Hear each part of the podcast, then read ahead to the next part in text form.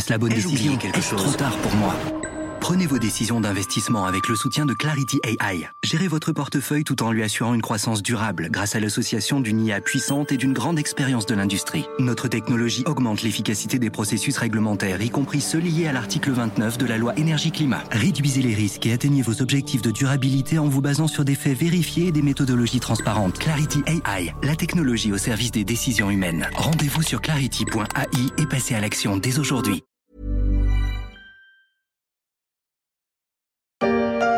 Number 10, Downing Street. Number 10, Downing Street. That's where all the rules are made concerning you and me.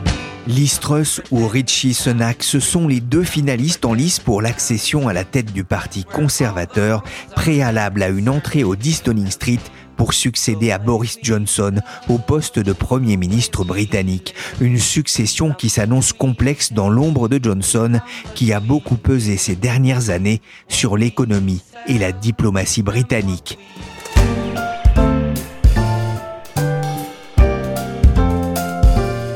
Je suis Pierrick Fay, vous écoutez La Story, le podcast des Echos. Chaque jour, la rédaction se mobilise pour analyser et décrypter l'actualité économique, politique ou financière. Aujourd'hui, on va évoquer la fin de l'ère Johnson au Royaume-Uni.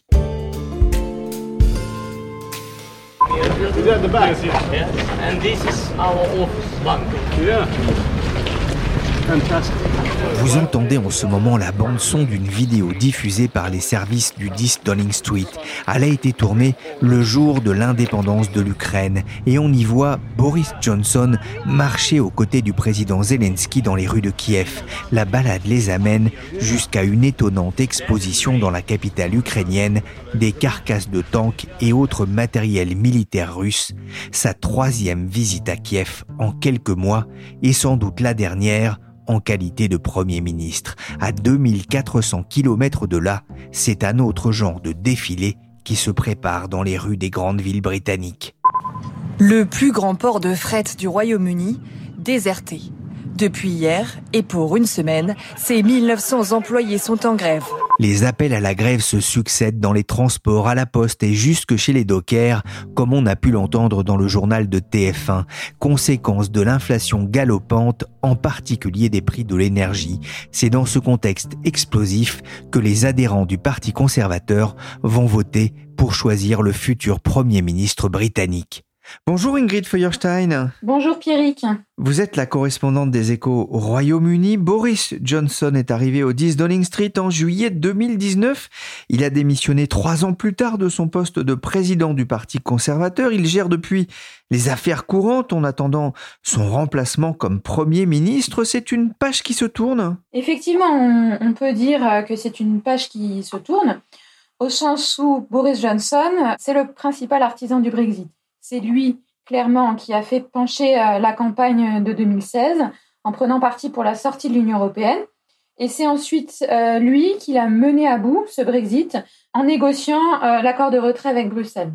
Donc, avec Liz Truss ou Rishi Sunak, c'est une nouvelle génération de dirigeants qui entrent en scène. Ils sont plus jeunes, respectivement de 47 et 42 ans.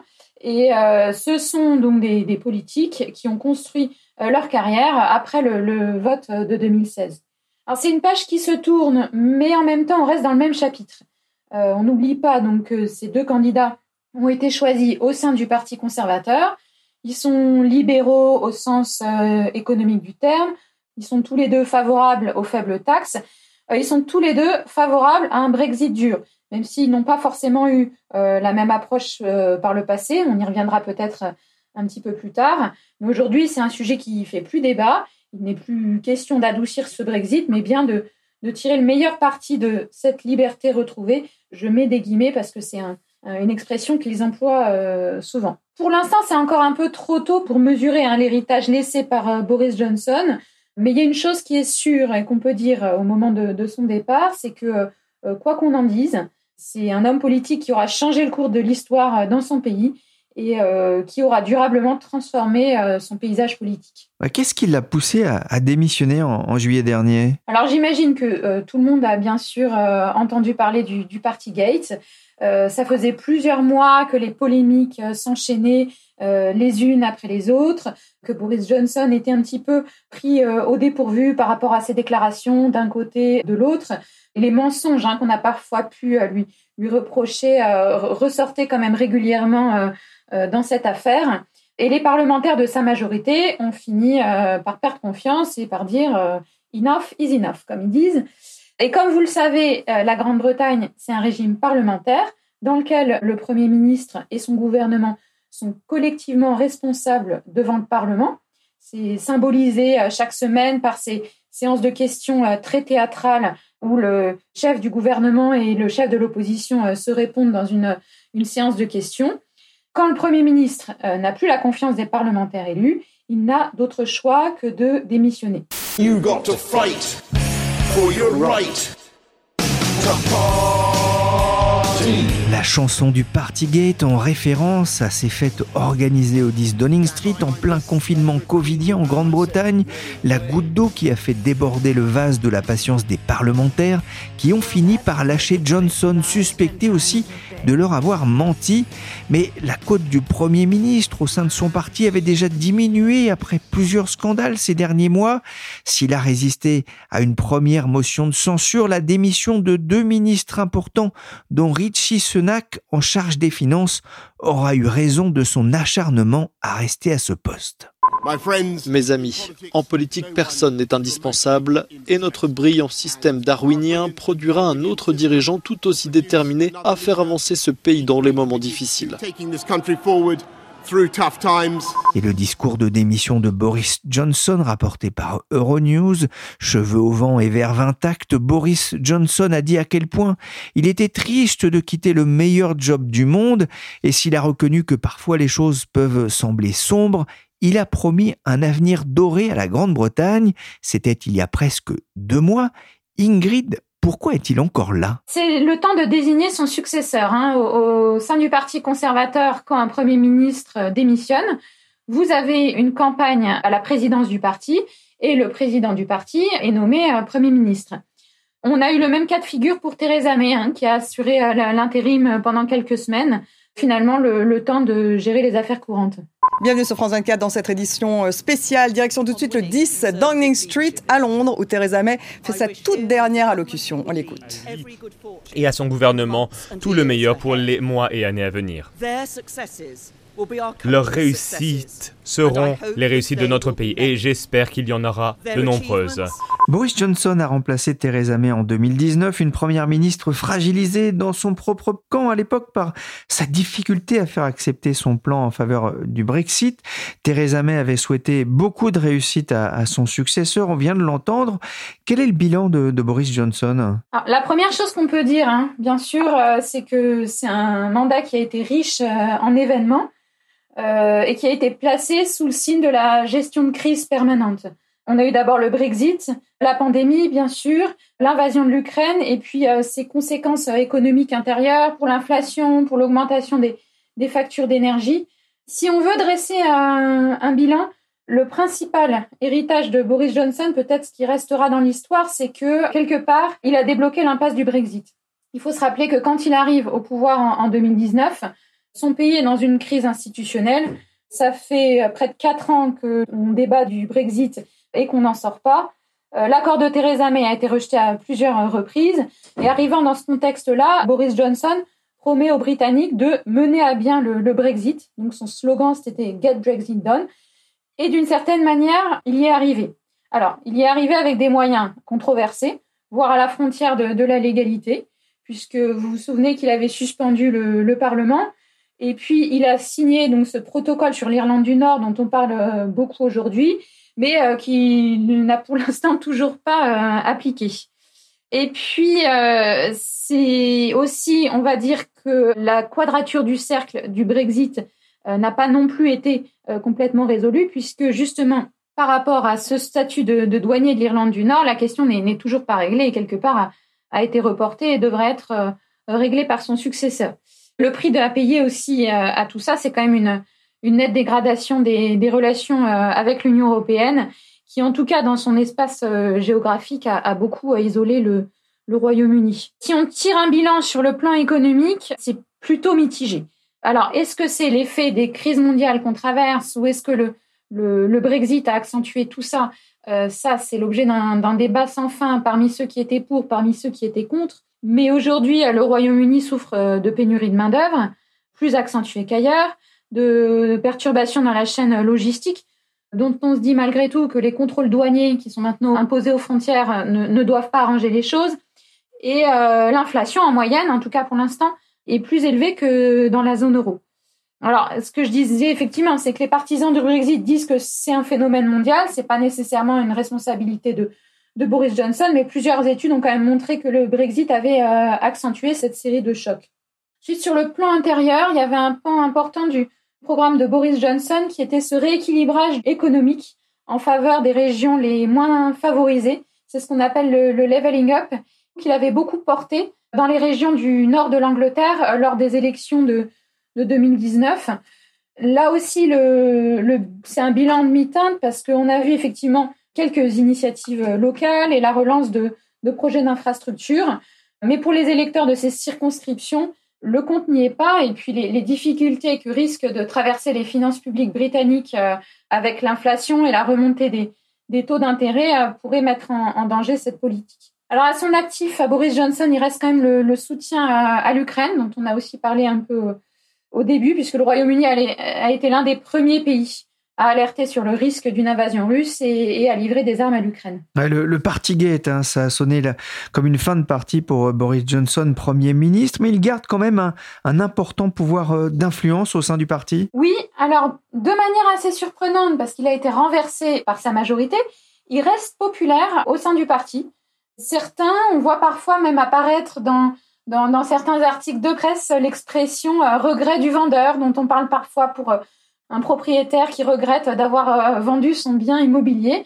C'est difficile de dire si ce sentiment est répandu ou pas, mais clairement, dans cette campagne, même s'il ne s'est pas exprimé, prononcé en faveur de l'un ou l'autre des candidats, il a continué de jouer un rôle puisqu'il a indirectement soutenu Liz Truss et qui, elle-même, finalement, en affichant sa fidélité à Boris Johnson et en disant « je ne suis pas celui qui a planté un couteau dans le dos de notre Premier ministre », a réussi à gagner l'adhésion des militants. Alors, est-ce que ça va jusqu'à un possible retour de Boris Johnson ? On voit parfois de tels scénarios apparaître dans la presse, mais ça reste très hypothétique pour l'instant. If tripping up a child during a football match wasn't bolshy enough, a year later he wiped out a 10-year-old during a friendly game of touch rugby in Tokyo.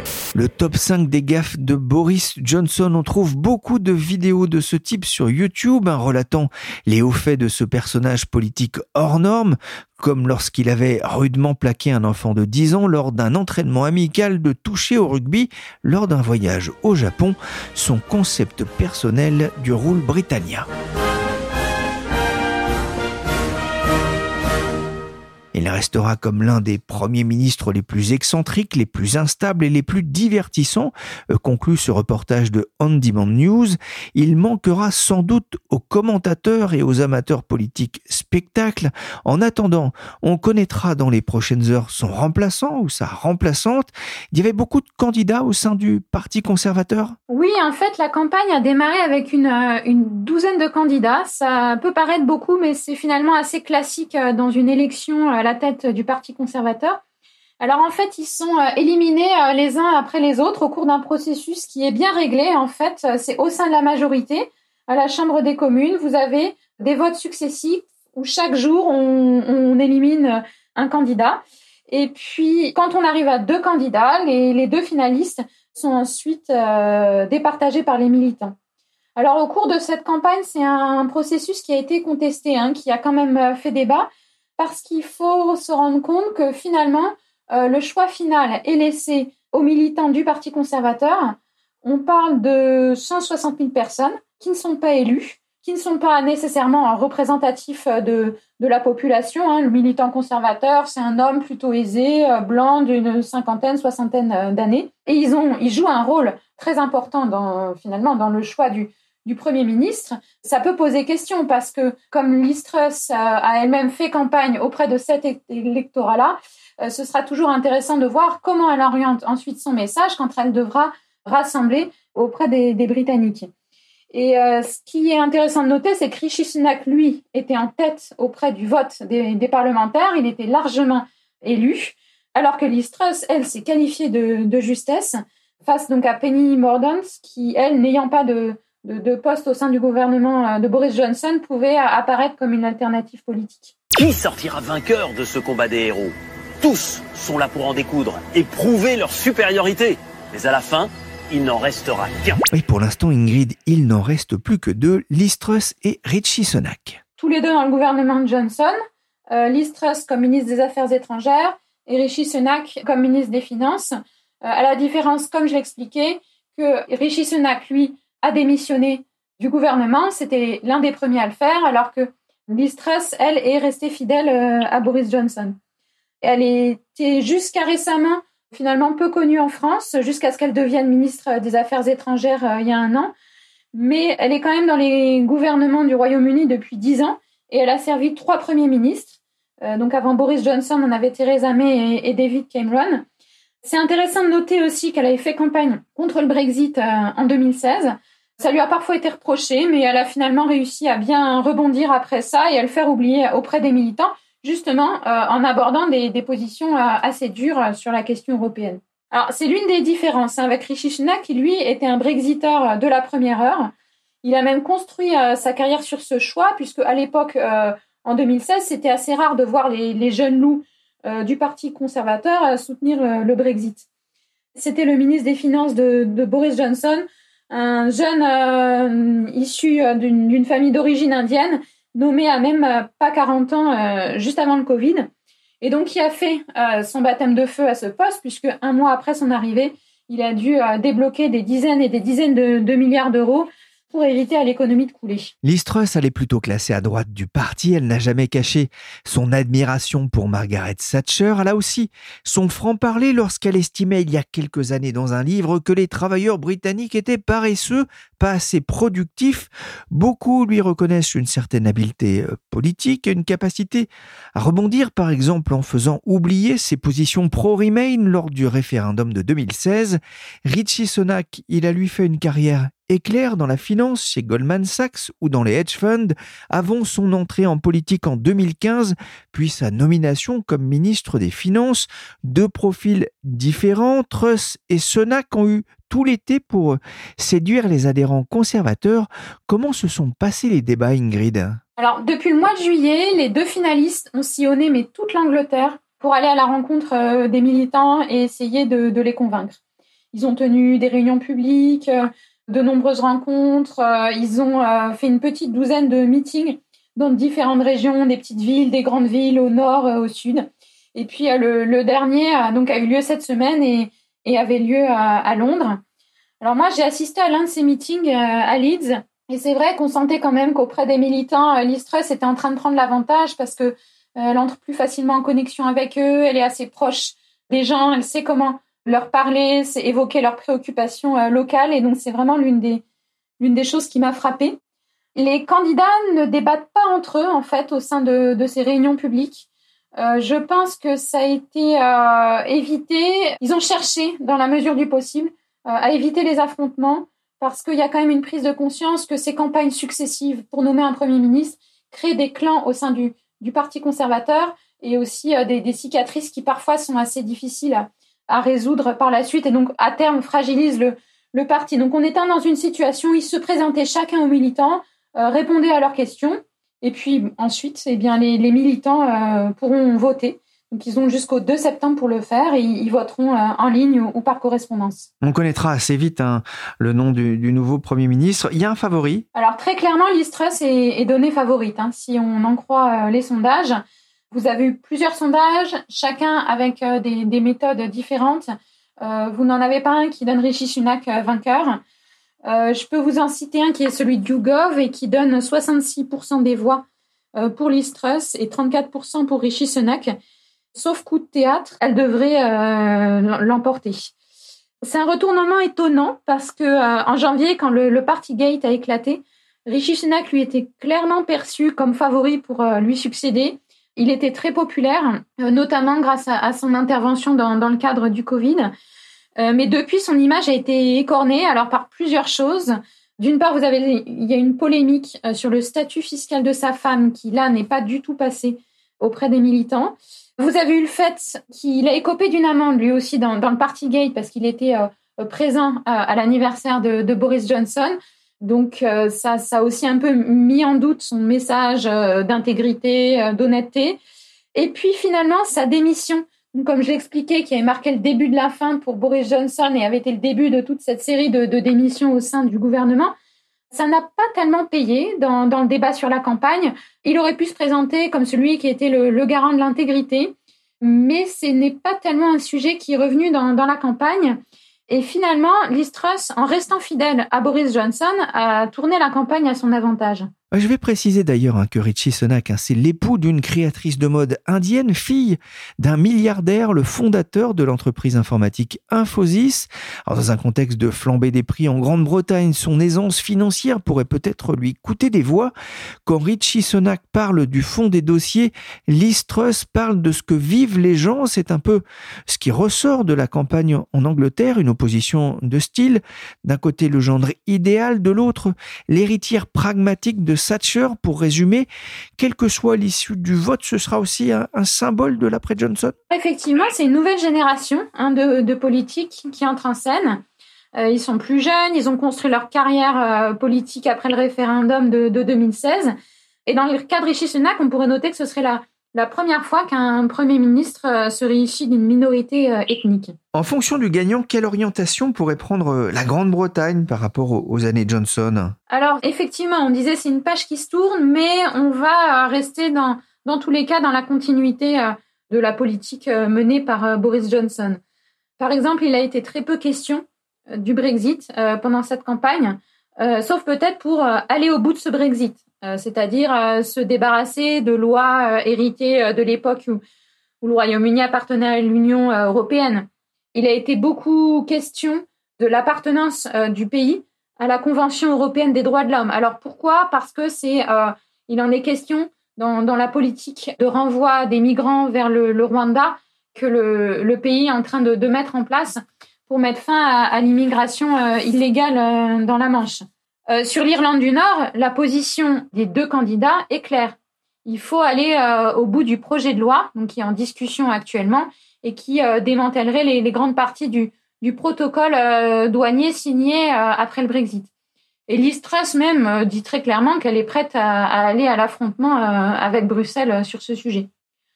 Ensuite, vis-à-vis de la France, est-ce qu'on peut en attendre un changement des relations entre la France et le Royaume-Uni ?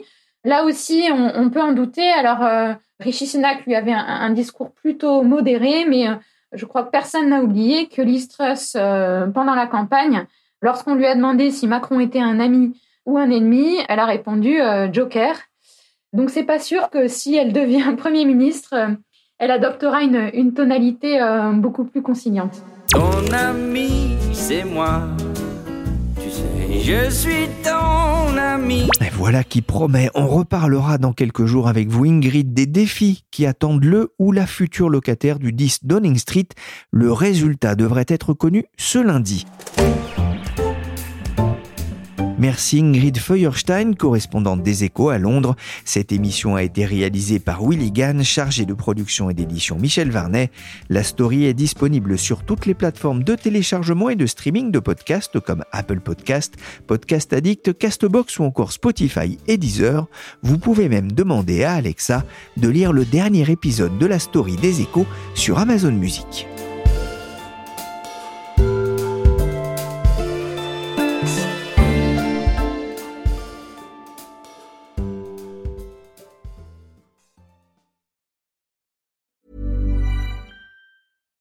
Hi, I'm Daniel, founder of Pretty Litter. Cats and cat owners deserve better than any old-fashioned litter. That's why I teamed up with scientists and veterinarians to create Pretty Litter. Its innovative crystal formula has superior odor control and weighs up to 80% less than clay litter.